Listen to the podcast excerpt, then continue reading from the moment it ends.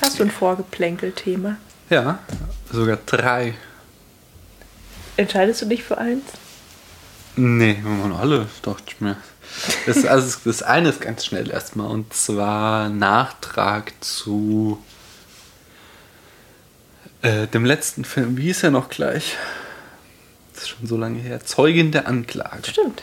Mhm. Zeugin der Anklage. Ähm, das ist ja meine Ritter der Kokosnuss. Zwar Ja. als ich ja die Shownotes niederschrieb, fiel mir auf wieder dann, wie gut der Film ist und ich habe ihm viel zu wenig Punkte gegeben. Aber du hast es rausgeholt, von daher ist er ziemlich, hat eine ziemlich hohe Gesamtpunktzahl, weil du ihm so viele Punkte gegeben hast. Von daher ist das nicht so schlimm. Ähm, äh, das, aber da fragtest du mich, ob das verflixte siebte Jahr mit Marilyn Monroe ist und ich wusste Ja. es nicht. Und äh, da muss ich sagen, mea culpa, denn natürlich ist der mit Marilyn Monroe, denn aus das verflixte siebte Jahr äh, kommt die ino- ikonografischste Szene mit Marilyn Monroe überhaupt. Ach, das ist da. Mit dem Rock, der hoch weht und sie ihn wieder runter Ja, das steht halt nie dabei, wenn man dieses Bild sieht. Ja, aber das kommt aus dem Film. Also der ist auf alle Fälle von äh, natürlich von Billy Wilder, aber mit Marilyn Monroe. Den habe ich auch schon mal gesehen. Mindestens einmal. Ja. Siehst du, aber das habe ich trotzdem wieder vergessen.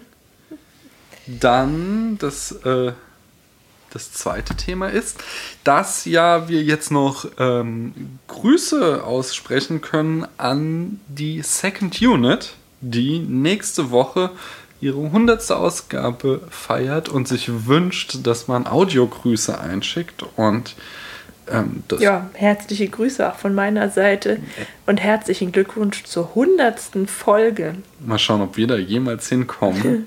Also hier sind übrigens, Was? wer wir sind, sollten wir noch sagen. Ach so, Paula? Und Daniel vom Spätfilm. Ach so, jetzt für die. Ja, weil dann kann Genau, ich das so also- rausschneiden, so ein Schnipsel und dann denen zuschicken. Nicht so hatten die sich das gewünscht. Und in dem Sinne Respektvolle Gratulation vom Spätfilm. und weiter so äh, auf die nächsten 100 Episoden und dass die genauso spannend bleiben. Nicht? Genau. Und der dritte Vorgeplänkel-Punkt, guck, es geht ganz schnell. Das Ähm, ist schon der vierte. Nee, das ist der dritte. Nee, das war erst ein Nachtrag, dann Marilyn Monroe. Ach so, ja, das war, hatte ich so als einen gefasst, so, weil war beides ja noch so zu dem, wir haben ja über Billy Wilder so. und so gesprochen Na und das gut. ist ja irgendwie. Aber ähm, das hier ist ja unsere Valentinsausgabe, nicht wahr? Ein bisschen spät. Ja. Krankheitsbedingt hat die sich ein bisschen nach hinten verschoben. Aber ähm, nichtsdestotrotz ist es hier unsere Valentinsausgabe. Und da wollte ich nämlich noch äh, am Valentinstag, da kam ich auf die Idee, äh, so als Witz äh, Sprüche von Karl Valentin zu äh, twittern, so von wegen Valentinstag. Ich kenne nur einen. Ähm, den, den sag ich jetzt aber nicht, weil äh, mein Verleger sagte dann nämlich total schnell, ähm, hier du, pass mal auf, äh, lass das lieber, ist geil jetzt zu sagen, mein Verleger. So, Hat sich schon gut angehört ja, gerade. mein Mhm. Verleger. Naja, der sagt ziemlich schnell, äh, äh, pass mal auf, ich würde es an deiner Stelle lassen, denn die Erben von Karl Valentin, die sind immer ziemlich schnell mit einer Abmahnung dabei. Und dann habe ich äh, das, das habe ich erst so noch Witze mit ihm gemacht und so, ach Quatsch, ich mache doch hier nur irgendwie eine Besprechung seines Werkes und äh, wollte das gar nicht recht glauben und habe dann aber mal gegoogelt und mal so ein paar Sachen nachgelesen. Und das ist echt krass so, weil die wirklich äh, wegen dem kleinsten Spruch von ihm äh, sämtliche, also Privatseiten einfach abmahnen äh, und von denen dann hohe 1000 Euro Beträge wegen Urheberrechtsverletzungen verlangen. Ach so. So super sympathisch, weißt du, die Enkel, die sich so, da hat er also ich meine, ob Herr Valentin das wirklich so toll fände, aber die halt vertreten halt den Standpunkt, ja, das ist eine eigene Kunstform, diese Sinnsprüche ähm, und Ja, das stimmt. Ja, schon, aber äh, ich habe nämlich auch mal nachgeguckt. Ich komme leider, ich finde es auch leider nicht mehr. Ich glaube, mich zu erinnern, dass die Nutzung eines Zitats von Karl Valentin für ein Jahr 380 Euro kostet. 380. Ja. Und das ist einmal voll albern, einen Satz. Also ich bin bei Tweets weiß ich zum Beispiel, dass das ziemlich, dass es immer wieder äh, bestritten wird, dass ein Tweet die Schöpfungshöhe hat. Äh, überhaupt Schöpfungshöhe heißt es, um überhaupt als ähm, Urheberrecht äh, Anspruch zu gelten. Aber so ein Spruch von Karl Valentin, der ist ja auch nicht viel länger als ein Tweet. So, von daher frage ich mich, warum die das dann, naja, vielleicht hat es ja nur noch niemand durchgefochten. Jedenfalls finde ich das ziemliche Sauerei. Ja, ich hatte mal so ein T-Shirt. Ja, da hat die T-Shirt-Firma bestimmt für bezahlt. Weiß ich nicht. Ähm, jedenfalls war da so, so ein Foto von dem drauf. Ich glaube auch mit so einer verlängerten Nase. Kann es sein, dass der wie sich so eine Nase? Ja, es kann sein, dass das so.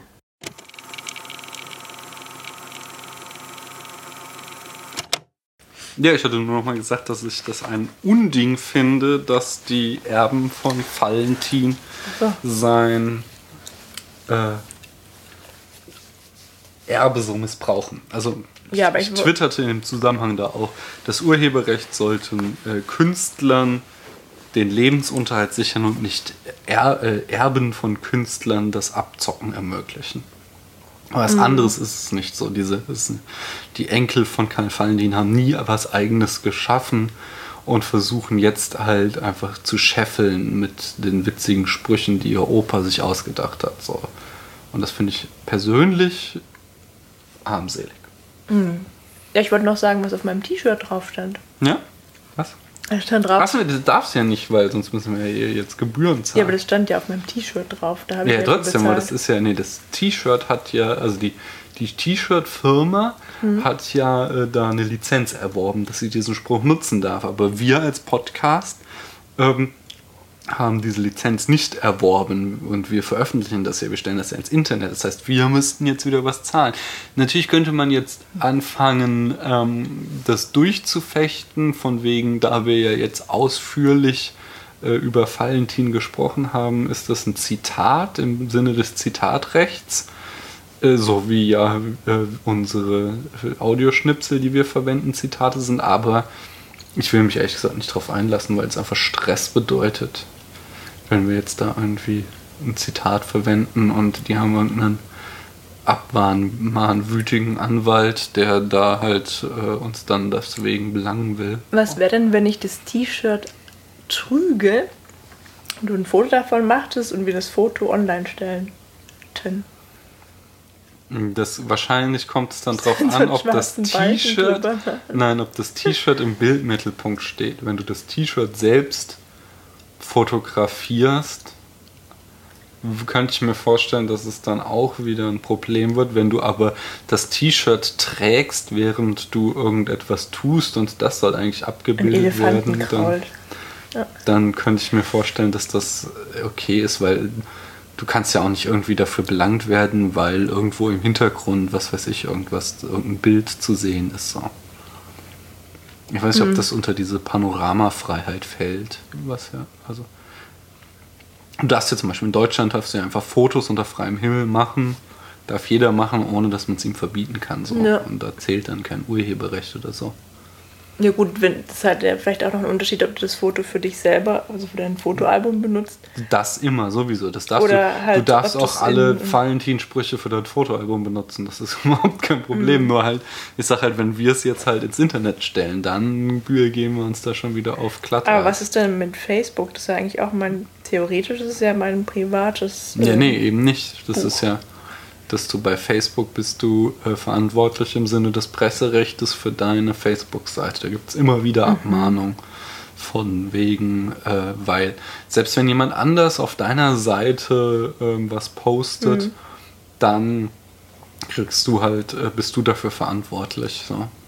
Das ist, das ist total absurd. Es gibt immer wieder so Prozesse wegen dieser Vorschaubilder von Facebook. Da hatte irgendwie neulich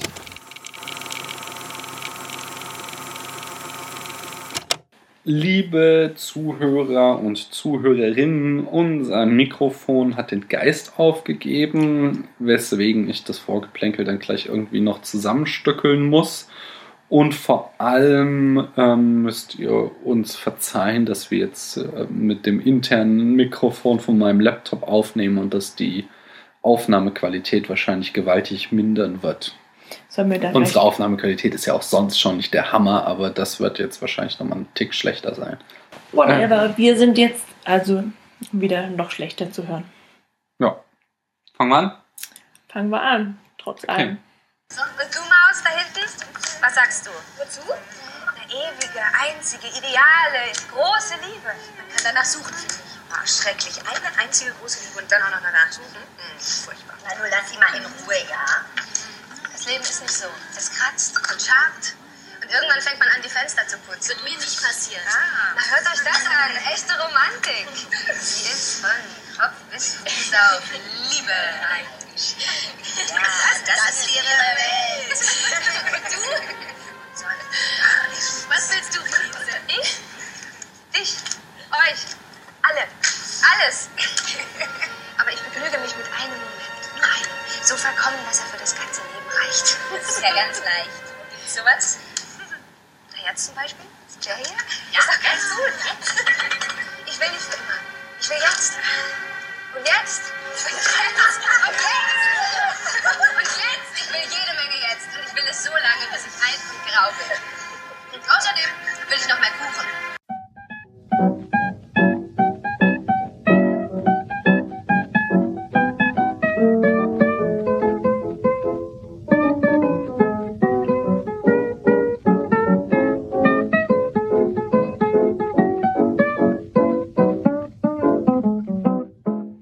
Hallo Paula. Nicht schon wieder.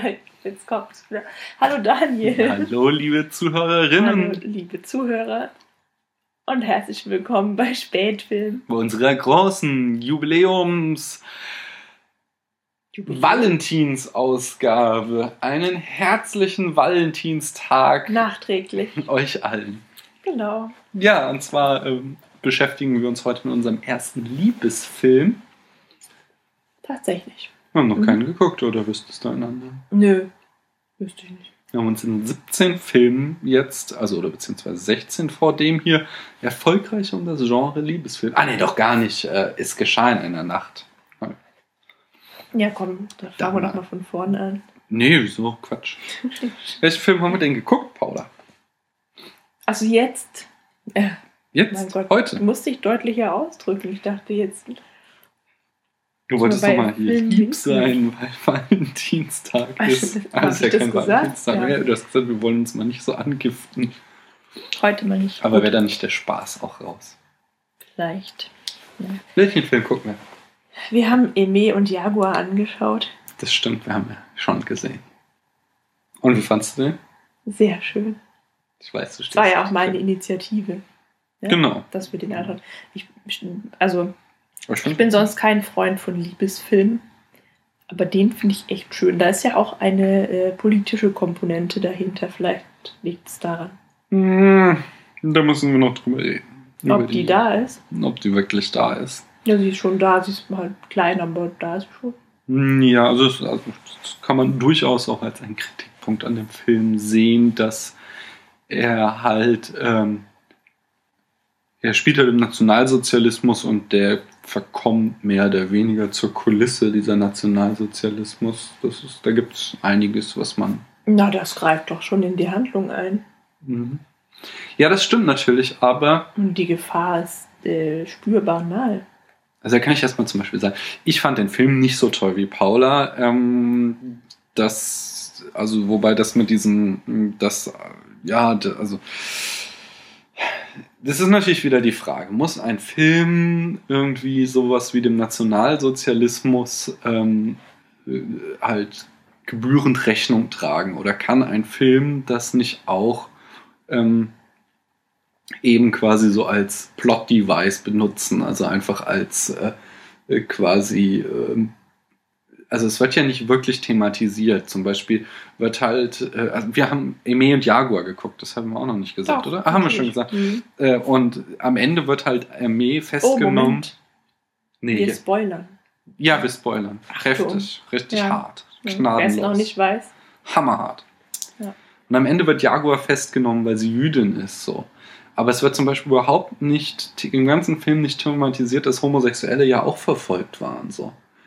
Das ist so ein Thema, was komplett ausgeklammert wird, einfach so. Es geht immer nur darum, ähm, dass halt sie Jüdin ist und deswegen auf der Flucht, aber dass da ihre ganze Gang irgendwie, also ihre ganze äh, Frauenklicke, dass das halt Lesben und Transsexuelle sind und dass die halt auch total eine gefährliche Zeit hatten.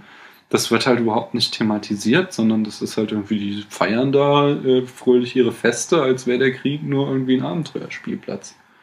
Das ist so ein bisschen. ah, Na, da sprichst du ein Thema an, das ich dann vielleicht später noch eingehender behandeln würde. Mhm. Nee, ich meine ja. nur.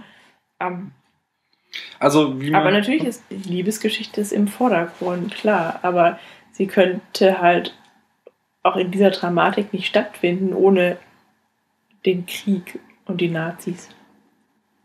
Klar, die, Das ist schon wichtig für die ganze Story. die machen die Hindernisse aus. Das Ja. stimmt schon. Aber das ist halt so, ich sage ja auch nicht, dass es jetzt meine Kritik ist, aber das war zumindest eine Kritik, die an den Film herangetragen wurde, dass äh, der ganze Nationalsozialismus, äh, ähm, diese Storyline ziemlich dünn ausfällt und das eher so auf ein äh, ja, Abenteuerfilm reduziert wird, so dass halt diese ähm, Felice, die in irgendeiner Form jüdische Spionin ist, wie genau, wird auch nie erläutert, nur irgendwie, dass sie sich da in einer Nazi-Zeitung eingeschlichen hat und da irgendwie Informationen sammelt, für wen auch immer. Aber ähm, ja, das wird halt nicht ausführlich thematisiert, sondern wie du sagst, das stimmt, die Liebesgeschichte steht im Vordergrund und das kann man gut oder schlecht finden. Das, ja. Ja, also es ist halt eine Liebesgeschichte Mhm. und keine, ähm, kein, ja, natürlich ist es auch ein Film aus dem, aus dem Krieg oder ein Kriegsfilm, aber Ja, das ist wie das nochmal, das ist nicht meine Kritik, sondern Ja. das ist eine Kritik, die eine von mehreren Kritiken, die ich gelesen habe. Und du meinst hast du, aber gerade gesagt, dass du den auch nicht so gut fandest. Zum Ich fand den Beispiel, Film- weil- ja, okay, Mhm. dann habe ich das falsch ausgedrückt. Ich fand den Film auch nicht so gut, aber mein Problem äh, ist ein anderes. Welches denn? Sollen wir es jetzt schon gleich auf den Tisch bringen? Hm, möchtest du erst wieder eine Inhaltsangabe haben oder wie? Das würde ich vorschlagen, dass wir den Film in fünf Sätzen zusammenfassen. Ja, genau, die magischen fünf Sätze. Ähm, ja, ich fange einfach mal an. Du springst ja sowieso immer noch rein. Ähm, ähm, Mea culpa. ja, wir haben halt, ähm, ich denke, das ist schon End, das Ende des Krieges in Deutschland, in Berlin sind wir. Mm. Und wir haben einerseits eine Clique von Frauen, von, ich glaube, sind auch alle Lesben, ähm, die sich erfolgreich versteckt vor der Verfolgung durch die Nazis. Mhm. Ähm, und angeführt wird die Clique von Felice. Felice ist, äh, ja, vielleicht kann man ihre, ihre Person halt auch noch ähm, beschreiben. Ähm, das ist so, ich glaube, deswegen wird die auch so genannt, ja, so, die ist so katzenhaft insofern, als dass sie sich auf niemanden wirklich einlässt und ähm, Sachen, also ihre Geheimnisse hat, auch für ihren Freund und, und für niemanden irgendwie greifbar ist. Sie ist gleichzeitig sehr intelligent und äh, umtriebig. Mhm. Und Dann auf der anderen Seite steht die, wie heißt die? Lilly heißt die, glaube ich. Mhm. Genau. Äh, Lilly ist eine Mutter von vier Kindern. Ja, irgendwann, ich habe die ganze Zeit gedacht drei und irgendwann tauchte das vierte auf. Das Ja, hat mich total verwirrt. Ähm, und das ist eine richtige Nazi-Braut. Der hat einen Mann, der an der Front ist und ab und zu mal halt vorbeischaut zu Hause. Aber meistens ist sie allein das Mutterkreuz, weil sie so viele kleine Soldaten geboren hat. Stimmt, das sind auch alles Jungs, ne? Mhm. Und sie vergnügt sich halt mit irgendwelchen anderen Männern, wo ich jetzt auch gar nicht weiß, wo die eigentlich herkommen, weil die ja eigentlich alle im Krieg waren. Also der Mann, den man da sieht, dieser Ja, das, also sie schmeißt sich an Nazi-Offiziere ran, so Ja. die Höhe. Der, der Führungsstab, der war ja durchaus noch teilweise in Berlin. Ja, also sie hatte halt wohl ihre sexuellen Bedürfnisse auch, hm, die sie da auslebt. Und ähm, bei ihr ausgerechnet arbeitet als Hausmädchen eine Freundin von Felice. Hm. Wie die heißt, habe ich jetzt. Oder war das Lilly? Nee, Lilly war schon die, äh, die, die später ja, genau. Emmy wurde, die Ah, wie ähm, hieß die denn? Weil die taucht doch später auch nochmal auf. Hm. sprich mal weiter, ich finde das raus. Ja, genau. So, das ist also ähm, dieses Hausmädchen ist die Verbindung zwischen den beiden Welten. Und als Felice Lilly zum ersten Mal sieht, verliebt sie sich sofort in sie. Und ist, wie immer, erfolgreich bei ihrer Werbung. ne? Hm. Also irgendwie fädelt es sich ein, dass sie, dass sie die Lilly dann öfter mal trifft. Und, Ilse ist das Hausmädchen. Ilse, genau. Mhm. Genau, sie, sie, äh, irgendwie anfangs begegnen sie sich zufällig äh, und aber dann äh, freundet sich halt Lilly erst an mit denen und die feiern halt zusammen immer ihre äh, Partys, aber dann irgendwann ähm, ist sie, ja, fängt Felice quasi an, die abzuknutschen und Genau, es kommt zu Intimitäten. mhm. Ja, und erst werden fand ich auch die zum noch Beispiel ab. ziemlich unglaubwürdig. Mhm. Ja, Also, weil, wie du sagst, Lilly wehrt die ab und eine Minute später hat sie schon kein Problem mehr damit. Das ist so. ja, weil es halt, weil die Gefühle für Felice ja wahrscheinlich auch schon vorher da waren. Die ist halt, Ja, die das ist halt glaube ich. äh, nur erschrocken erst in dem Mhm. Moment. Ja. Das, was, was das bedeuten sollte, ist mir schon klar. Ich fand es nur nicht Mhm. gut inszeniert. Ich fand es nicht glaubwürdig, diesen inneren Kampf irgendwie. Oh mein Gott, ich tue hier was Verbotenes, eine Frau küssen. Oh Gott, ich habe mich in eine Frau verliebt. Oh Gott, eigentlich bin ich homosexuell. Sondern Ja, das, hat ist sie so, ziemlich schnell überwunden. Ja, irgendwie. sondern sie, sie scheuert ihr eine, geht aus dem Zimmer und dann kommt sie wieder so und hat irgendwie überhaupt. Also, es ist halt Nein, irgendwie. das liegt doch noch diese Nacht dazwischen, in der sie spazieren geht. Möglicherweise, aber es das ist. ist ja die Silvesternacht, in der ähm, ihr eigener Mann Günther mit Ilse rumknutscht. Mhm. Ja. Ja. Also ich, ich fand Also- es nicht, also gespielt schon gut, aber nicht gut inszeniert. So das Drehbuch hat da, hätte da irgendwie mehr inneren Kampf uns zeigen können, so weil es ja schon irgendwie ein krass ist, wenn du immer heterosexuell gelebt hast Mhm. in einer Gesellschaft, wo Homosexualität unglaublich äh, verachtet wird und dann Ja. auf einmal merkst, dass du dich in eine Frau verliebt hast, so dann, dann ist das irgendwie nichts, was du halt so von jetzt auf gleich einfach wegsteckst. Oder halt, müsste irgendwie halt gewaltiger sein, so dieser Umschwung. Mhm. Es kann auch schnell und plötzlich kommen, aber dann halt irgendwie, keine Ahnung, hat es halt ja schon tausendfach gesehen, irgendwie. Wie halt irgendwie Pärchen, die sich zu, die irgendwie Gegensätze haben, zueinander finden. Und da hat man es halt auch schon besser inszeniert gesehen. Ja, da hast du recht, das war ein bisschen, bisschen dünn, ne? Mhm. Ja, jedenfalls sind die dann, finden die aber zueinander, sind dann ein Paar. Der Mann äh, und Lilly lassen sich scheiden äh, und sie wohnen in Berlin. Es gibt immer noch diese zweite Storyline, die ich vorhin andeutete, dass Felice halt irgendwie Infos von der Front äh, ausspioniert bei so einer Zeitung, Mhm. wo sie arbeitet. Ge- Genau genommen ist es ja quasi die dritte. Die Mhm. zweite Storyline wäre ja, dass ähm, diese Lesbenklicke ähm, die Ausreise, die Flucht aus Deutschland vorbereitet. Okay, das gehört Ja. nämlich irgendwie dazu so. Da ist ja irgendwie dann so ein Typ, dem sie dann halt auch immer irgendwie Bericht erstattet und der besorgt ihnen dann auch irgendwie Ausweise und so und dass sie halt, also es geht darum, dass halt diese äh, äh, Lesbenklicke, wie wir es nannten, Äh, ja die, jetzt nicht abwerten. Nee, nee, also dass die halt diese, dass diese Freunde, die, die halt auch die Freundinnen, die auch äh, größtenteils Jüdinnen sind, bis auf ähm, Ilse, dass die halt fliehen wollen, dass sie aus Berlin raus wollen und äh, dann auch irgendwann sich verdrücken. Dann haben sie nämlich irgendwann gefälschte Ausweise und verziehen sich. Alle bis aus Felice, die aufgrund ihrer Liebe da bleibt und Jawohl. dann quasi noch ein paar schöne Wochen mit Ilse verbringt, wo sie ihre Liebe ganz ausleben können. Aber Mhm. dann eines Tages, Tatsächlich gefunden wird. genau, Von, von der Gestapo. ist die Gestapo da und nimmt Felice fest und sie kommt halt ins KZ. Nach Theresienstadt. Sie kommt nach Mhm. Theresienstadt und dann sieht man ja nochmal so einen Dialog. Ist es nicht nochmal Ilse und Ja. Mhm.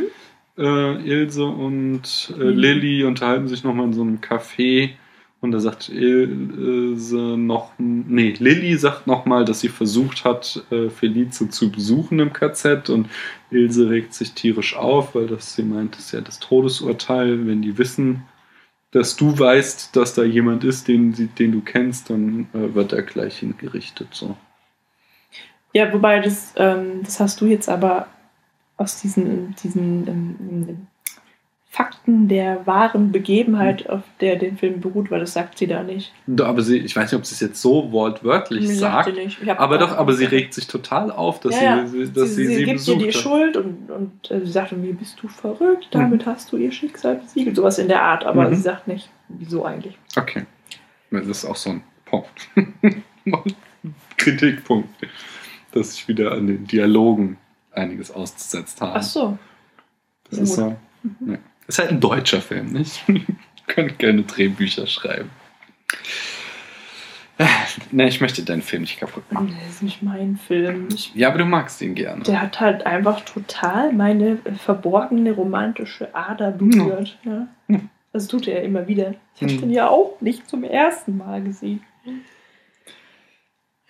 Ja, ich habe den auch schon mal gesehen, aber es ist lange her und ich konnte mich kaum dran erinnern. Also, es waren so einige Szenen, aber war nicht viel übrig geblieben von. Ja. Äh, Und was wir noch vergessen hatten, so das Ganze ist noch so geklammert von so einer Altenheim-Story, dass halt die Lilly ins Altenheim kommt, Hm. da auch wieder auf Ilse trifft und die sich halt so unterhalten, wie das damals war. Das hätten sie aber auch ruhig weglassen können, gell? Ja, das auch, aber mein Gott. Ja, es war vielleicht wichtig, weil dann Lilly nochmal ja am Ende sagt, dass äh, Felice ihre einzige Liebe war und dass sie nie wieder sich, äh, also dass sich auch nie Stimmt. wieder Sie hatte in eine Beziehung eingelassen Mhm. hat, sondern dass sie ihr immer nachgetrauert hat. Ja, da war die vorher so ein Flittchen nämlich. Und dann, siehst du mal. Ja. Ja, das war das ist doch schön. Also, Naja, schön ist es nicht, es ist eher unschön. ja, nein, ich meine, dass es so eine intensive Liebe gibt, ja, dass Ja. man tatsächlich davon Mhm. überzeugt sein kann, dass der eine Mensch ist es. Mhm. Ja. Und was Paula eben auch schon andeutete, ist, dass der Film Wer? äh, die Dame hier neben mir. Wo? Ich sehe sie nicht. Ich, ich zeige mit dem Finger auf sie. Ähm, dass der Film auf einer wahren Begebenheit basiert. Und zwar zugrunde liegen ähm, Interviews und Tagebucheinträge von Lilly Wust, aus denen dann eine gewisse Erika Fischer einen Roman machte, der dann wiederum verfilmt wurde von Max Färberbrock, heißt der Regisseur. Mhm. Der hat soweit nicht sonderlich viel Grandioses geschaffen. Der ist so einschlägige deutsche äh, Regisseurkarriere mit Tatorten, Fernsehfilmen, Bella Block und Fahnder hat er irgendwas Cool, geschrieben Bella oder gefilmt. Und sonst hat er außer Meer und Jaguar nur noch zwei Kinofilme gemacht. Aus dem Jahr 2003 stammt September und 2008 stammt Anonyma, eine Frau in Berlin. Mhm. Emmy und Jaguar ist übrigens 1999 erschienen. Mhm. Hm. Mhm. Echt? Mhm. Im Kino? Mhm. Das ist interessant. Dachtest du ja schon älter? Ja, weil ich erinnere mich, dass ich da mit meiner besten Freundin drin war. Mhm. in der Zeit, in der wir gerade allen Männern abgeschworen hatten und beschlossen hatten, lesbisch zu werden. Hm. Trifft sich ja ich gut. dachte, es sei früher gewesen. War jetzt aber nicht so erfolgreich, der Plan. Nee, es, es hat sich gezeigt, man kann es doch, es ist doch nicht erlernbar, ja. Es kann weder du mal- anerzogen werden, noch Das solltest du mal Herrn Matusek sagen.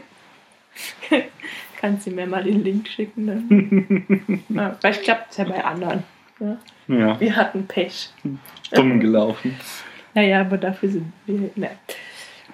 Mhm. Gut. Aber äh, dass der Film 1999 war, das sah man durchaus auch schon an den Special Effects und so. Die waren nämlich, der Film war durchaus bildgewaltig und das Mhm. war schon, das hat mir wiederum Genau, gefallen. du warst schon von der ersten Szene sehr beeindruckt. Auch wenn sie die nochmal verwendet haben, es war so der Fliegerangriff und man sah so die Flugzeuge vor dem blutroten Himmel. Das fand ich, war für einen deutschen Film einfach ein beeindruckendes Bild. Wie gesagt, es kam halt später im Film dann nochmal. Ja, damit du das, Das, mal siehst. ja, aber das ist schon eher so armselig. Das war hier bei. Äh, was war wie dieser schlechteste Film der Welt, den wir geguckt haben? Ähm, Äh, Plan 9 vom, from Outer Space. Da haben wir uns auch so lustig gemacht, dass die gleiche Szene wie das Polizeiauto über die Straße jagt, dass sie das auch zweimal benutzt haben. So das, das machst du halt einfach nicht irgendwie. Das gleiche Bild zweimal bringen. Ah ja, wenn halt es immer gleich aussieht, wenn die Bomber über Berlin fliegen. Ja. Ja. Nee, aber auch so sehr schön fand ich, es gibt so eine Szene, wo sie in so einer Straßenbahn nachts durch die Straßen von Berlin fahren und das ganze Netz ist halt schon voll am Sack und es äh, blitzt die ganze Zeit äh, die statischen Entladungen von der Bahn an der Oberleitung so. Und das Ganze gibt ihm halt so einen blauen, äh, sch- blau-schwarze Bildsprache mit diesem, äh, also so Hm. bedeutungsschwanger. Es war eh immer so ein Wechsel zwischen pompösen Innenaufnahmen, äh, wo alles. Die waren mehr so golden, ne? So Genau, und dann so dieses zerstörte Berlin, wo halt alles. Äh, die Trümmer. genau, auch eher so blass und düster und, und, und karg irgendwie. Ja, grau halt. Grau, Ne? genau. Und im besten Fall dann noch rot. Aber auch dann nachts so blau-schwarze Mhm. Sachen. So, das war schon, das hat mir schon gut gefallen. Also, der hatte auch für einen deutschen Film ein enormes Budget von 7,5 Millionen Euro. Der hat ein wahnsinniges Line-up. Äh, Die Hauptrollen spielen Maria Schrader und Juliane Köhler. Maria Schrader ist ja auch eher eine bekanntere deutsche Mhm. Schauspielerin, die so sich durch die Fernsehfilme tingelte oder immer noch tingelt. Während Juliane Köhler äh, wohl eine Theaterschauspielerin ist hauptsächlich. Die hat nämlich übrigens auch ihren Job am Münchner Residenztheater verloren während der Dreharbeiten, da sich die so lang in die Länge zogen Oh, und ja sie hart. deswegen äh, die Spielzeit nicht antreten konnte oder so und deswegen wurde sie gefeuert. Aber es hat sich gelohnt für sie. Sie hat am Ende den silbernen Bären bei der Berlinale zusammen mit Maria Schrader gewonnen für die Rolle. ja, vielleicht hat sie auch Spaß gehabt in ihrem Theaterjob. Ja klar, aber die wird eine neue Jobs gefunden Mhm. haben, garantiert. Naja, in den, auch in den Was hat sie Nebenrollen bekommen? Den silbernen den silbernen Bären in, in der Berlinale. Also es ist die Auszeichnung Ach, für die mhm. beste Schauspielerin des Jahres. Oder beste schauspielerische Leistung. Ich glaube nicht, dass Mann und Frau den kriegen. Ich bin Und mir nicht warum sicher. nicht den Goldenen? Weil es den goldenen Bären für den Film gibt. Der beste Film kriegt den Ah. goldenen Bären. Okay. Mm. Und auch in den Nebenrollen ist der Film sehr stark besetzt. Zum Beispiel Johanna Wokalek, Detlef Buck und Heike Mackert spielen. Detlef Buck ist doch keine starke Besetzung. Auf jeden Fall. Und Heike Makatsch auch nicht. Ja, also das sind schon äh, einfach prominente deutsche Schauspieler und ich finde Detlef Buck auch gut. Ich meine, Heike Detlef Buck, Makatsch ist doch keine Schauspielerin. natürlich ist sie, du, mein Gott, war irgendwie mit 16 mal Moderatorin und seitdem ist sie Schauspielerin. Und Schauspielerin. findest du die so schlecht? Anführungs. Findest du die echt so schlecht? Also, da gibt es ja ganz andere als Nein, so- ich finde die total süß. Ich finde die echt auch nicht so schlecht. Es gibt echt andere Schauspieler in Deutschland, wo ich äh, aber mal ganz fette Anführungszeichen setze und frage, warum sie die immer noch vor die Kamera lassen. Wen denn zum. Und Detlef Buck spielt zwar immer sich selbst so, also der ist halt immer Detlef Buck, ob er jetzt hier den Nazi-Offizier oder halt hier den Karl von Herrn Lehmann spielt. Oder den Aber- Stasi-Mitarbeiter. Aber der ist halt einfach süß und so. Es ist so wie Harvey Keitel. Harvey Keitel spielt auch immer sich selbst. Harvey Keitel ist immer die gleich, der gleiche Typ in jeder Rolle. So. Und trotzdem ist es halt einfach ein, ist einfach ein cooler Typ. So. Und Detlef Book finde ich auch einfach gut. So. Ich mag den auch, Mhm. aber lieber als Karl. Ah, zum Beispiel hier äh, verwerfliche deutsche Schauspieler, die äh, unberechtigterweise Stars sind, ist ja ganz groß Till Schweiger, wenn wir gerade von Detlef Book sprechen. Die haben ja auch durchaus zusammen einiges Okay, gemacht. zum Glück hat Detlef Buck mitgespielt und nicht Till Ja, Schweiger. und zum Glück hat Heike Makatsch mitgespielt und nicht Till Schweiger. Ja gut, der wäre ja als Lesbe auch schlecht besetzt.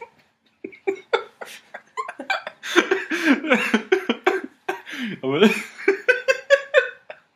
Trotz allem. der, der, der, der, was, was, Sch Schnickniller. Schnick, Was? äh, Das ist von, ähm, oh Mann, ich und meine Namen immer. Ditsche, der hat doch, der jetzt heißt doch jetzt irgendwie äh, Nick Schiller bei äh, in meinem Tatort heißt doch der Kommissar den Nick Schiller, Nick okay. Schiller und Olli Dittrich spielt. Nein, nein. Der, ähm, ah, Tilt Schweiger. Tilt Schweiger spielt äh, Nick Schiller als Tatortkommissar. Achso, ja. Und Ditsche nennt den immer, äh, der Ditsche, gespielt von Olli Dietrich, nennt den immer Nick. Nein. Schickniller. Schick, ja, genau, Schickniller. Schick, oder Schnickniller oder Schickniller. Das ist total super. Der ist übrigens auf meine Schule gegangen, der Wer Schickniller. ja. Da kommen die ganz Ist das jetzt eine Auszeichnung? aus Okay. Gießen, da kommen die ganzen Stars her, genau wie äh, Juli und so. Aber lassen wir das. ähm, der Film. Nicht? Emme und Jaguar. Achso, ja. Hm? Achso, ja, das kann man vielleicht noch dazu sagen, als Hintergrundinformation für alle, die den Film noch nicht gesehen haben. Ähm, Lilly ist Aimee und Jaguar ist Felice. Das sind ihre Kosenamen, Genau. die sich gegenseitig Total geben. schön, ne? Mhm. Ja. Ich, was ich schön fand auch noch, Ja. Gute Überleitung. da habe ich der Delling hat mich besessen. Ähm, was ich schön fand, nee, ich bin besessen von, egal, ähm, war, dass wir wieder das gleiche Thema hier aufgegriffen haben, das wir auch schon äh, in It Happened One Night hatten. Und zwar, dass wir so ähm, Reste von dieser dekadenten, chlorreichen 20er Jahre äh, äh, Stimmung haben in den Mhm. Partys, die Ja. die Damen immer feiern und das kontrastiert wird von dieser ähm, bitteren Armut und Zerstörung, die Ja, danach kam. Genau, das ist mein Das- Thema. Ja, was hatte ich ja Mhm. schon angedeutet. Also ich, ist mir nämlich auch aufgefallen, dass du einmal diesen Kriegsalltag hast, Mhm. der ja auch immer wieder so durchblitzt, aber eigentlich hauptsächlich in den, in den äh, Außenaufnahmen. Ja, ähm, wo du halt siehst, da wird gestorben und da wird erschossen, da wird verfolgt und diskriminiert, wobei Diskriminierung ja noch ähm, ein, ein, ein, ein Euphemismus ist für Mhm. das, was da passiert. Holocaust. Und ähm, andererseits hast du da diese Frauen, die da fröhliche Feiern, Feten feiern. Ja. Ähm, also das ist, also man, ich habe es so verstanden, dass sie halt das Beste daraus machen. Das sind ja ohnehin ähm, hauptsächlich Menschen, die da im Nationalsozialismus verfolgt werden und trotzdem in Deutschland geblieben sind und sich verstecken und ähm, halt versuchen, das Leben zu genießen und sich darüber freuen, wenn sie den Nazis ein Schnippchen schlagen können. Ja, Mhm. also die Felice trifft sich ja am liebsten in dem ähm, Restaurant oder Mhm. in der Bar, in der diese ganzen Nazi-Funktionäre und auch Soldaten auf Heimaturlaub immer rumhängen. Ja. Also an dem gefährlichsten Ort, da hält sie sich am liebsten mit ihren Freundinnen auf. Ähm, so, also das hattest du, glaube ich, gerade auch, äh, nee, hast du nicht erwähnt, aber die, die spielen da irgendwie ein recht seltsames Spiel auch, ja. Ähm, du hast eine Szene, in der eine Frau aus der, aus der Gruppe erschossen wird. Hm. Ja. Ähm, sie laufen ja da ohne Pässe rum, klar. Und sie wird halt kontrolliert und flüchtet dann, weil sie ihre Papiere nicht dabei hat oder ja, nicht vorzeigen möchte. Und dann wird sie halt auf der Flucht erschossen. Und ähm, Felice, Ilse und noch eine Freundin, ich glaube die Heike Markasch, die, die sind ja auch dabei, die sind wenige, wenige Meter entfernt. Komm halt davon so. Äh, genau. Und dann sind sie halt irgendwie so eine Minute des Films irgendwie schockiert. Und in der nächsten feiern sie schon wieder. Mhm. Treffen sich beim Friseur zum Klatsch und feiern dann spontane, feuchtfröhliche Partys. Also, Das ist auch, glaube ich, so.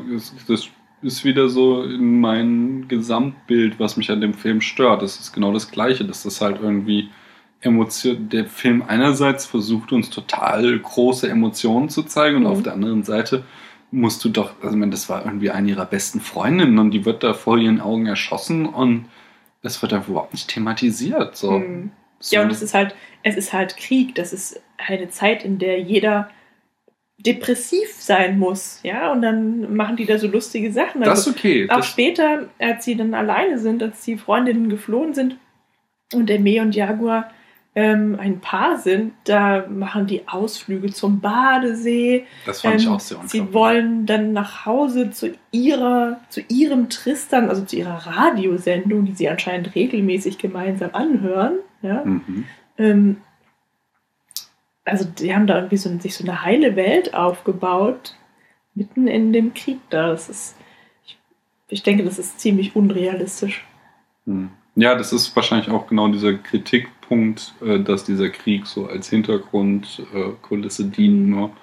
Das könnte damit gemeint sein. Aber mich stört gar nicht so dieses, ähm, dieses, dass die so feiern und so, sondern das könnte man ja noch so als so eine No-Future-Geste sehen, so Mhm. wie halt irgendwie die äh, 80er Jahre Jugend, die halt auch dachte, uns steht der äh, Nuklearkrieg bevor.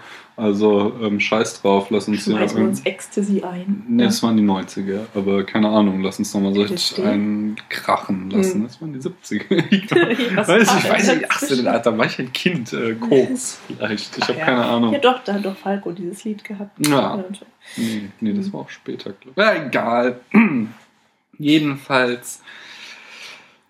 Ähm, das, das kann ich noch so nachvollziehen. Mir geht es nur darum, dass wenn ich jetzt diese, ich habe eine Szene, in der eine Frau ermordet wird, die eine äh, eben noch eine wichtige Nebenrolle gespielt hat, dann kannst du uns wenigstens eine Szene geben, wo die mal trauern oder heulen oder so, bevor du halt wieder die nächste Partyszene zeigst. Und Ja, das du halt, siehst ja Felice, wie sie dann ähm, Sie so verzieht den Mundwinkel und marschiert stramm davon, so, Ja, genau, so aus halt- Angst. Also, klar, aber warum kommt da nicht nochmal eine weitere Szene, wo man sie halt in ihrem Zimmer sitzt und sie heult oder so? Weißt du, irgend sowas? Einfach nur ein Bild, dass es halt nicht einfach so egal ist. Das ist ja nicht kein Actionfilm, wo die Leute Mhm. wie die Fliegen sterben und den Held stört das nicht so. Sondern er versucht uns ja gerade große Emotionen zu zeigen und dann kann er uns doch auch mal einen Moment der Trauer zeigen. Das Ja, macht das Ganze halt so ein bisschen Mhm. abziehbildmäßig so. Aber vielleicht trauen die halt auch nicht. Vielleicht ist das halt gerade der ähm, ihre Strategie, ja, die Verdrängung. Hm, das kann natürlich sein. Aber dann finde ich die Protagonisten unsympathisch. Ja, ja, aber das, Apro- ist, aber das passt halt zu dem, was ich sagte. Du kannst halt nicht im Krieg Partys feiern. Also ich meine, das spricht an sich, spricht ja nichts dagegen. Ich finde es auch nicht verwerflich.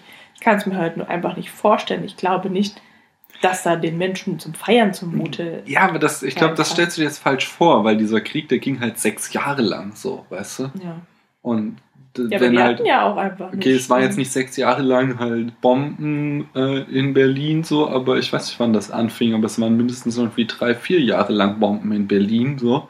Und da kannst du dich schon auch dran gewöhnen an so eine Situation und dann halt auch dein Leben normal mit Partys und allem drum und dran weiterführen, obwohl so ein Damoklesschwert über dir hängt.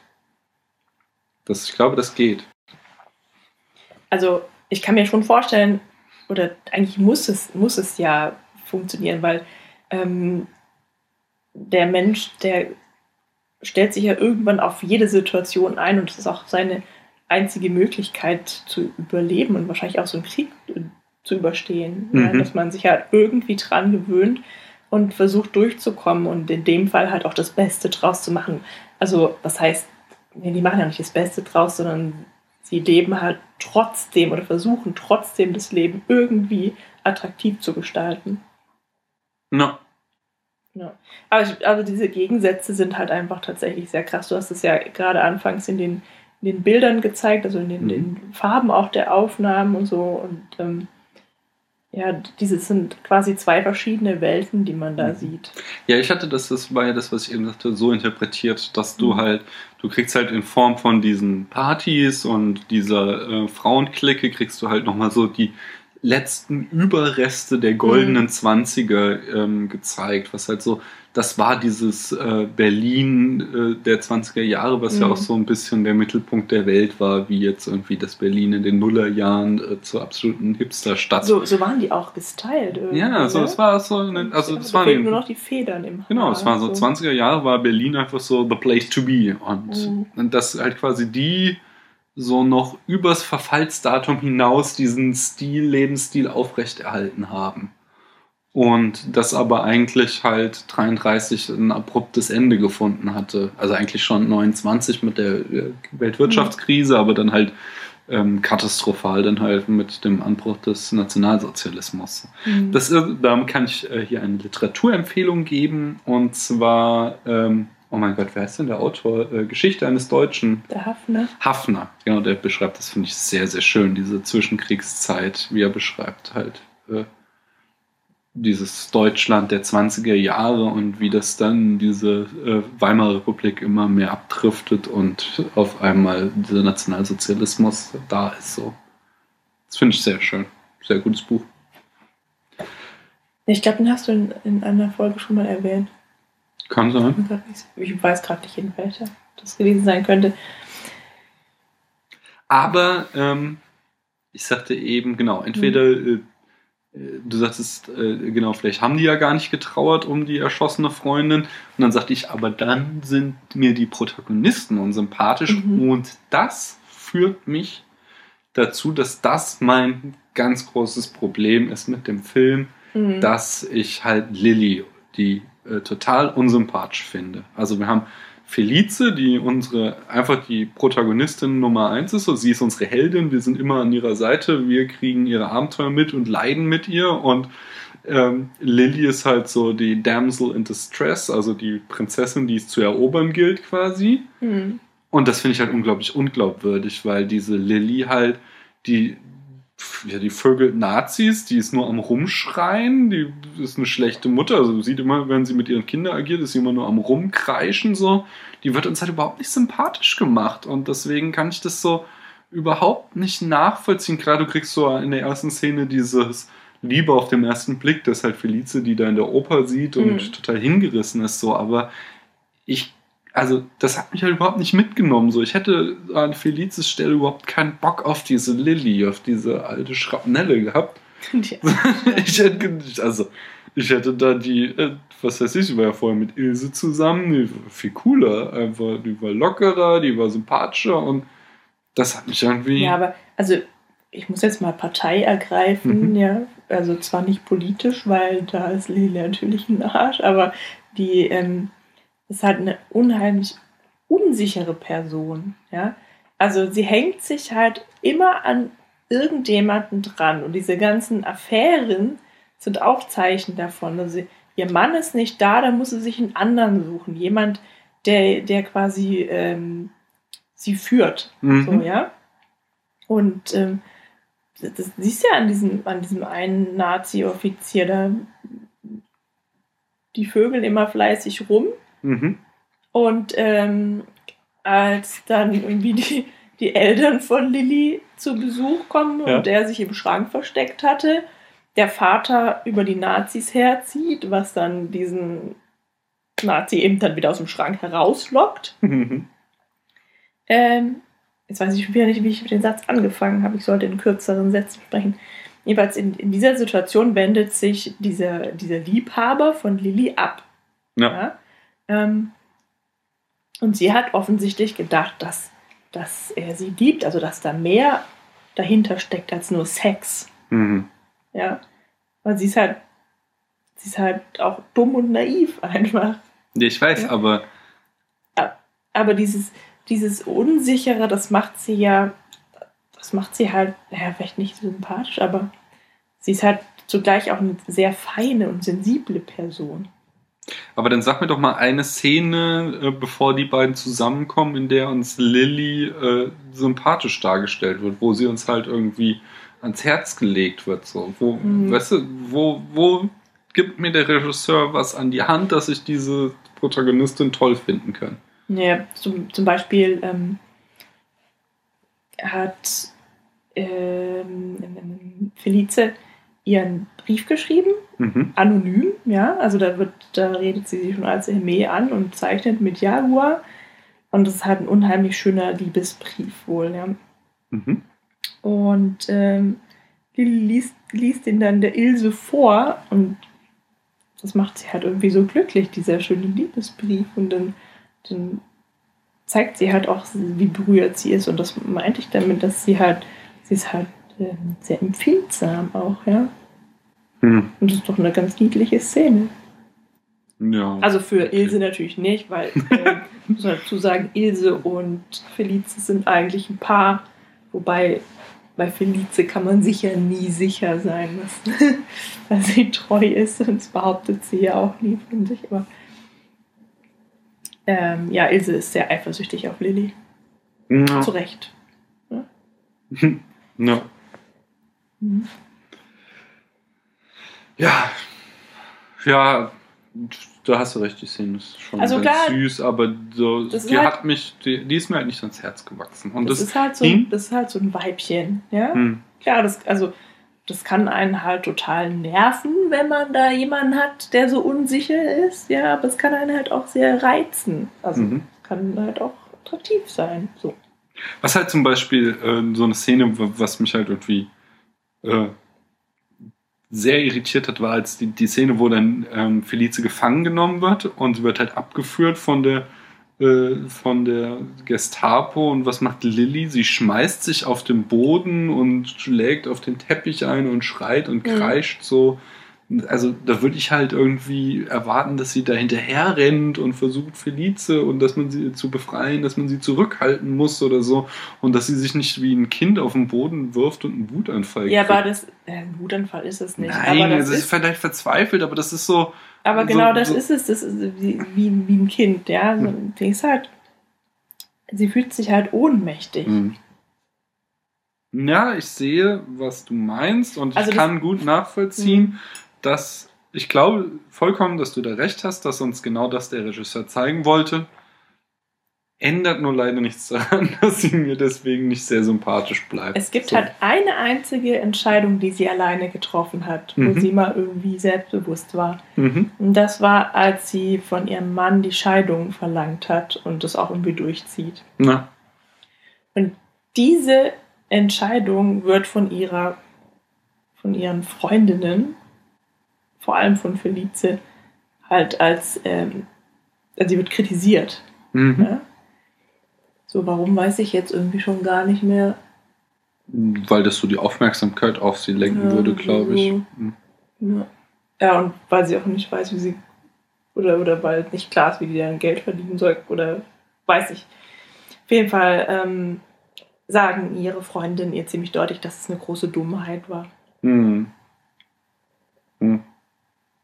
Schade für sie, ne? Ja. Aber das ist auch schön, ähm, der Filmkritiker Roger Ebert oder Ebert, ich weiß nicht, wie man das ausspricht, der ist, glaube ich, Amerikaner, der hat einen sehr schönen Punkt, ein schönes Blotloch äh, erwähnt, der nämlich, dass offensichtlich der Ehemann, wann immer er möchte, von der Front nach Hause kommen Ja. kann, dass das irgendwie ziemlich unglaubwürdig ist, dass der ständig auf der Matte Ja, das steht. meinte so. ich ja anfangs auch, das habe ich auch nicht verstanden. Wie So, der. klar hast du mal Fronturlaub, aber du stehst doch nicht alle 14 Tage vor der Tür irgendwie. Es ist schon irgendwie ein bisschen albern gewesen. Wahrscheinlich war der auch schon ziemlich weit gekommen in der Hierarchie. Hm. Ja. Aber der war auch immer unverletzt. Hm. Es gab noch ähm, äh, es gab diverse Kritiken noch äh, im Nachhinein aus der jüdischen Gemeinde, ähm, dass äh, die, also schon der Roman von Frau Erika Fischer äh, halt die Tatsachen falsch darstellen würde und dass halt irgendwie, also es wurden Vorwürfe geäußert, die die Rolle, die ähm, tatsächliche ähm, Rolle dieser Lily Wust in dieser Beziehung und äh, den Ereignissen, die dann auch zum Tod äh, von Felice äh, geführt haben, dass die halt äh, im Buch und auch später im Film viel zu positiv dargestellt äh, worden wäre. Und ähm, da will ich jetzt auch gar nicht weiter drauf eingehen, weil im Endeffekt steht da irgendwie Aussage gegen Aussage, wo dann halt irgendwie einfach eine Freundin von Felice aus dieser Clique äh, sich geäußert hat und sagte irgendwie, ja, die Wust, die war irgendwie blöd und die, Die hatte. Ilse wahrscheinlich, oder? Äh, die, das wurde nicht gesagt, so. welche davon. Und ich weiß noch nicht, ob das so eins zu eins stimmt, dass da eine Affäre mit dieser Ilse besteht. Und äh, die Namen wurden auch geändert von den Freundinnen, weil die nicht wollten, dass ihre echten Namen da benutzt werden und so. Das ist auch, also das, das, das, das, in den Details will ich da gar nicht drauf eingehen. Ich will das auf jeden Fall mal erwähnen, dass es da irgendwie Kritik gibt, dass der Film äh, nicht äh, sich an die historischen Tatsachen halte, wie auch immer die wohl ausgesehen haben. Nur das würde mich wieder auf die Frage führen, muss ein Film das denn? Muss ein Film äh, Geschichte äh, präzise darstellen? Oder äh, geschichtstreu sein? So. Also die Geschichte ähm, wird da ja schon, die wird ja nicht verfälscht, sondern die, die gibt wahren halt Begebenheiten dieser oder dieser Leben. Ja? Darum Ja, geht es ja genau. wohl nicht um den Krieg, sondern Ja, um nicht um den Krieg, ja. aber um jetzt in dem Fall halt um einen kleinen Ausschnitt der Geschichte. Wie halt Ja. wie ist Felice ums Leben gekommen, so, keine Ahnung, vielleicht, Mhm. als, das war irgend so was, das, es gab da verschiedene Anschuldigungen. Eine war halt, dass vielleicht unter Umständen äh, Lilly aus Eifersucht äh, Felice selbst an die Gestapo verraten habe. Mhm. Und äh, ich weiß nicht, wie gesagt, es war alles viel zu dünn, um sich da weiter mit auseinanderzusetzen. Und mich interessiert mehr die Tat, äh, die Frage halt, muss ein, muss ein äh, Film, ein Spielfilm denn solche Tatsachen überhaupt getreu wiedergeben? Nee, überhaupt nicht. Solange es nicht behauptet, gar nicht. Sondern Mhm. dann ist halt, äh, sind die Tagebuchaufzeichnungen halt eine Mhm. Inspiration zu einer Geschichte. Wobei der Film damit spielt, der fängt an mit, äh, der Film basiert auf einer wahren Geschichte oder so. Ja, aber dieses basiert auf, das, das heißt nie, genau so Mhm. ist es passiert. Aber die benutzen ja schon den Spruch am Anfang, damit wir halt denken, oh mein Gott, die armen Frauen. So, also das ist ja schon so, um uns nochmal emotionaler mehr zu packen, als wenn wir halt jetzt hier irgendwie eine ausgedachte Geschichte hätten. Das wird ja schon bewusst eingesetzt. Ja klar, also ähm, man erfährt, dass es die beiden wirklich gegeben hat und dass sie sich wahrscheinlich auch wirklich geliebt haben Mhm. oder eine Affäre hatten, wie auch immer. Mhm. So, aber ähm, diese Formulierung, die ist schon, also die ist, wenn man sie zum ersten Mal sieht, ist sie wahrscheinlich schon so zu verstehen, dass es eins zu eins wiedergegeben ist. Aber ähm, als erfahrener Filmgucker Mhm. lernt man ja dann oder hat man gelernt, ähm, was dieser Satz eben bedeutet, nämlich, dass das eben eine Inspirationsquelle war. Die Fakten, die Wahrheit, Mhm. die tatsächlich stattgefundenen Geschehnisse. Also da Ja, man, kann man natürlich drauf reinfallen, aber sehe ich ganz genau. Es. Und genau, und ich finde auch nicht, dass, dass das sein muss, dass, dass ein Film dann eben ähm, genau das Gleiche wiedergibt. Also, Ja, das wäre nur- dann irgendwie ein Historienfilm oder eine Nacherzählung, keine Ahnung, wie man das dann nennt, aber Ja, eine Dokumentation. Also von der Dokumentation erwarte ich, Mhm. dass sie den Tatsachen entspricht, aber ein Spielfilm, der darf meines Erachtens schon halt damit spielen, dass er ein Film ist. ja, natürlich. Ja. Also ich meine, Ich habe keinen Wahrheitsanspruch an Spielfilme, das ist genau, meiner. ich meine, du hast halt bei, bei allen Kunstwerken, also auch bei, bei der Literatur hast du ja äh, die Inspiration im wahren Leben. Ja, also Zum Beispiel. Auch beim Herr der Ringe. Ja, ja, bestimmt. Also, oder da vielleicht auch ähm, bei anderen Mythen wieder oder was, ja. Ich kenne die Biografie von Herrn Tolkien nicht. Aber ich kenne Mhm. zum Beispiel die von Thomas Mann und bei den Buddenbrooks sind halt einige Figuren drin, ähm, in denen sich äh, reale Personen wiedererkannt haben und dann teilweise auch die Freundschaft gebrochen haben zu Thomas Mhm. Mann, weil sie schlecht dargestellt wurden. Ja, das gibt es ja immer wieder auch, dass halt ähm, da auch Klagen durchaus gibt von Menschen, die Ja, genau. Das meine ich. Es ist, ja, es ist ja einfach keine Seltenheit und deswegen kann man, denke ich, schon davon ausgehen, dass, dass ähm, zumindest in dem kleinen Detail hinter jeder äh, Geschichte ein wahres Ereignis steckt. Also Wobei- Wobei das qualitativ schon nochmal was anderes ist, ob wenn ich das für mich halt proklamiere oder Mhm. nicht. Also wenn ich halt sage, der Film basiert auf einer wahren Geschichte, dann hat das schon nochmal einen anderen Status sicherlich. als ein Thomas Mann, der das eben gerade nicht macht und es dann aber in der Tat parallel Ja. zur Realität gibt. Ja. Also die Gefahr besteht natürlich darin, dass wenn du diesen Satz liest, ja, auf dem Bildschirm, Mhm. basiert auf einer wahren Begebenheit, dass du das dann halt auch so in deinem Kopf abspeicherst, so und so war das. Mhm. Ja?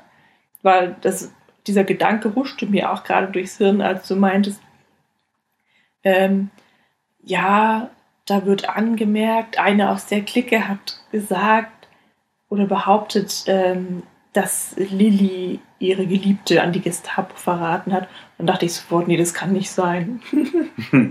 ja, also, Ja, weil du so, so weil ich, inszeniert weil ich bekommst. habe halt diesen Film im Kopf und nichts anderes. Und dann, Ja.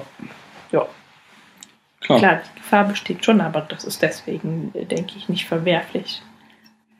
Auch Enden zu verändern oder so. Ja. Mhm. Ja, das war ja zum Beispiel bei Inglourious Bastards so ein Vorwurf, dass die da am Ende Hitler sterben lassen und gab es tatsächlich Kritiken, die das, Das ist ja äh, bemängelt haben. Genau, so. das ist ja nochmal was anderes. Das hattest du ja, oder hatten wir, da bin ich ganz kurz eingangs drauf eingegangen, als du meintest, darf Geschichte verändert werden, Mhm. weil ich damit meinte, äh, den Unterschied zwischen der Historie Ja, Und eine der Story, großen Geschichte. Und da, das wäre jetzt, wenn wir das nochmal aufgreifen, das ist eine, wieder eine andere Frage, ob man historische Begebenheiten so verändern darf. Und ähm, da müsste man sich, glaube ich, nochmal mehr Gedanken drüber machen, weil das finde ich, also sicherlich gibt es da natürlich auch die künstlerische Freiheit, meinetwegen darf Hitler auch ähm, da sterben, ja. Ich meine, irgendwie wünschen wir uns ja auch, dass der Stauffenberg zum Beispiel Erfolg gehabt hätte und dann sehen wir das dann vielleicht Mhm. auch gerne. Aber, ähm, aber das ist dann halt, also das ist nochmal eine andere Ebene, finde ich, wo man dann halt auch eher Gegenargumente finden kann. Mhm. Also wo die Entscheidung mir jetzt auch schwieriger fällt, zu sagen, der Film darf das oder darf es nicht. Als bei einer Story, bei einem Plot, wie du immer sagst. Ja, du kommst natürlich dann schon eher auf die Gefahr der Geschichtsverfälschung, Mhm. wenn du also Ja, ist es ja dann auch. Die Da Frage ja- ob das schlecht ist. wieder, ja, ja. Okay, bei, bei jetzt Inglourious Bastards ist die Gefahr relativ gering, weil es halt ja auch so überdreht inszeniert ist am Ende, dass du halt nicht wirklich daran glauben kannst, dass Hitler so ums Leben gekommen ist, wenn du irgendwie noch zwei Bücher mal gelesen hast. So. Ich weiß gar Aber nicht, es gibt halt, ähm, da wird doch am Ende jagt doch hier die ähm, ähm, jüdische Kinobesitzerin sie alle in die Luft mit Ah, dem, stimmt. also steckt das ins äh, Ja, Brand und. Mhm. gleichzeitig haben ja die Inglourious Bastards äh, haben schon die ganze Zeit ein Attentat geplant und Mhm. erschießen ihn auch noch und also Ja, okay. das eskaliert da total am Ende. Aber äh, wir hatten auch schon, ich hatte schon mal erwähnt, äh, den Film äh, Birth of a Nation, die Geburt einer Nation, der halt eben genau diesen, so ein, so ein, ist so ein Stummfilm-Epos, der halt auch sehr gefeiert wird für die ganzen technischen Erneuerungen, die der geschaffen hat und der sich eben so mit dem Gründungsmythos der USA auseinandersetzt und der halt hochgradig rassistisch ist und halt da Mhm. äh, äh, quasi da wirklich Geschichtsverfälschung betreibt, in dem Sinne, dass halt irgendwie der Ku Klux Klan äh, da irgendwie die aufrechten weißen Amerikaner sind, die halt da irgendwie die äh, niederen Schwarzen ähm, unterjochen und Mhm. dadurch halt irgendwie eine Nation erschaffen. So. Also das, Mhm. ich, ich kann den, ich habe den gesehen, ich habe das auch nur im Studium mal irgendwie am Rande äh, mich mit auseinandergesetzt, so, aber äh, das ist halt dann schon so halt, erstens ist das Geschichtsereignis so weit weg, dass wir nicht wissen, wie war es denn wirklich, irgendwas mit Boston Tea Party, ja, aber Mhm. äh, so was genau da abgelaufen ist, weiß keiner mehr und da ist dann halt schon wieder so die Gefahr, dass halt wirklich Geschichtsverfälschung ähm, Ja, das wäre es ja dann auch. Betrieben halt wird. noch äh, in rassistischer Weise. Ja. Und das ist dann halt die Frage wieder, wenn wir halt dann bei diesem Konflikt, ob ein Film das darf, das anders darstellen, Mhm. ne, das kommen wir da schon wieder in schwieriges Fahrwasser. Also dann, also da die Kunst ja grundsätzlich alles darf, ja. Ähm, Hm. ja, also wenn wir davon ausgehen, dass sie alles darf, dann könnte man ja einen kleinen Kompromiss machen, indem man dann in einem Film, der eben die Historie hier falscht oder anders als sie den Tatsachen entspricht, darstellt, ähm, da dann eben nochmal einen Hinweis darauf einblendet. Hm. Ja, du hast ja auch auf den so Film den, im Abspann, in, dass da irgendwie keine Tiere verletzt wurden. Und dann kannst du ja schreiben, hier wurde aber die Geschichte verletzt. Ja, Achtung. Ja, okay, aber faktisch würde das ja nicht gemacht werden. Naja, aber das ist auch ein Wieso? Thema. Das andere wird ja auch gemacht. Ja, Das mit den Tieren und mit der basiert auf wahren Begebenheiten. Also, klar, man könnte halt aus so einem Film halt, äh, wenn man sich halt auch so Filme wie von Leni Riefenstahl oder Birth of a Nation anguckt, dann könnte man das halt auch irgendwie kommentiert angucken, wie es das ja auch in wissenschaftlichen, also weißt du, dass man irgendwie noch so einen Prolog oder so vorschaltet, wo das in einen Kontext reingesetzt wird und der Zuschauer aufgeklärt wird, dass, warum das jetzt kritisch zu sehen ist, was man da gleich zu sehen bekommt. Hm, ja, das finde ich jetzt aber dann auch schon wieder schwierig, weil, ähm, Es gibt ja auch sowas wie kommentierte Ausgaben von Mein Kampf oder Auszüge zumindest. ja. Ja, gut. Die Frage ist halt, ähm, wenn ich als Regisseur oder Produzent oder wer auch immer dahinter steckt, einen Film mache, der die Geschichte verfälscht. Im Grunde ist es ja immer Geschichtsverfälschung. Also weil, ich meine, wir wollen nächste Woche oder nicht, Hm. im nächsten Spätfilm wollen wir Jurassic Park gucken. Und es ist ja auch nicht so, dass äh, in den 90ern die Dinos geklont werden und jetzt wir Inseln haben, auf denen Dinosaurier wohnen. Ja gut, aber da wird ja auch nicht irgendwie die Historie des Landes oder der Welt thematisiert, sondern das ist ja eindeutig irgendwie Fiktion. Ja. Ja. Also da, da der Film überhebt, erhebt hier überhaupt nicht den Anspruch, irgendwie wahr zu sein und, und, und ähm, gibt es auch nicht an. So. Hm. Ja, aber das ist, glaube ich, ein Problem, was uns noch weiter beschäftigen wird, öfter mal wieder, weil da kommen wir einfach auf andere Ja, Filme, auf wo das passieren wird. relevant, ja. Und da können wir das dann auch wieder weiter besprechen, ohne jetzt hier zu einem endgültigen Ergebnis gekommen zu sein. Lass mich noch zwei, drei Sachen zu den Preisen sagen. Kein Ding. Ich sagte schon, der Film hat 1999 die Berlinale eröffnet und hat dann den Silbernen Bären sowohl für Maria Schrader als auch Juliane Köhler eingebracht. Die haben außerdem den deutschen Filmpreis in Gold bekommen, genauso wie der Film auch den deutschen Filmpreis bekommen. hat. Also Hauptdarstellerinnen und Film selbst auch deutscher Filmpreis bekommen. Und das war's von mir. Wobei Ach ich da drüben so mit einem Blick noch gesehen habe, dass ähm, äh, das genau, das, äh, das, äh, ich, der am Anfang hat der Film ein sehr lustiges Gimmick, dass man halt irgendwie halt so eine Kamerafahrt durch die Wohnung von Lilly hat und die ganzen Namen der Schauspieler werden eingeblendet und dann gerade als äh, die Kamera auf dem, Gemä äh, auf dem Foto von Detlef Book ist, kriegt man den Namen Detlef Book eingeblendet. Das fand ich so eine ganz nette kleine, kleines Detail von dem Film. Das wollte ich noch Mhm. nicht unerwähnt lassen. Ja. Hast du sonst noch was zu sagen? Nö, erstmal nicht. Da können wir vielleicht zu unseren Ratings kommen. Mhm. Ja. Hm. Ähm, okay, also was vielleicht noch erwähnt, naja, das, also eine persönliche Sache ist, dass der Film mich unheimlich traurig gemacht hat. Das, also, das ist einer der Filme, der zumindest für ein paar Viertelstunden noch in meinem Kopf und auch in meinem Herzen hängen geblieben ist. Ja?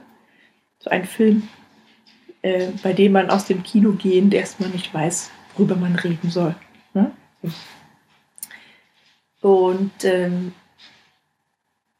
mit anderen Worten, der hat mich ziemlich gepackt und hat daher schon mal viele Punkte von mir verdient. Hm, ich fand die Bilder schön. Ich fand auch die Geschichte schön. Die Dialoge waren jetzt, jetzt auch nicht irgendwie schlecht, aber. Na, die waren schon eher schwach wieder. Also das ist so. Also ich fand sie nicht stark, aber. Irgendwie Ja. können deutsche Drehbuchautoren keine Dialoge schreiben. Wobei ich glaube, hat sogar auch eine Mhm. Britin mitgeschrieben. Aber Ich habe auf Deutsch. ja, da, dann würde ich den Film öfter anschauen. Habe ich die Bilder schon erwähnt? Die waren auch schön. Mhm, ich glaube. Mm, Das heißt, er hat eigentlich nur ein, das waren nur die Dialoge, die irgendwie halt nicht so dolle waren. In den anderen Punkten fand ich ihn immer gut. Das heißt, der müsste irgendwie so irgendwas in den 80ern kriegen. Jetzt macht es mal wieder ohne Vergleich, weil ich so viel alles vergessen habe. Ohne Vergleich. Vielleicht würde ich das dann auch gerne in der nächsten Folge wieder revidieren, so, aber ich würde ihm 85 Punkte geben. Okay, dann komme ich. Ich fand die Dialoge weitgehend ziemlich schwach. So irgendwie, was auch so.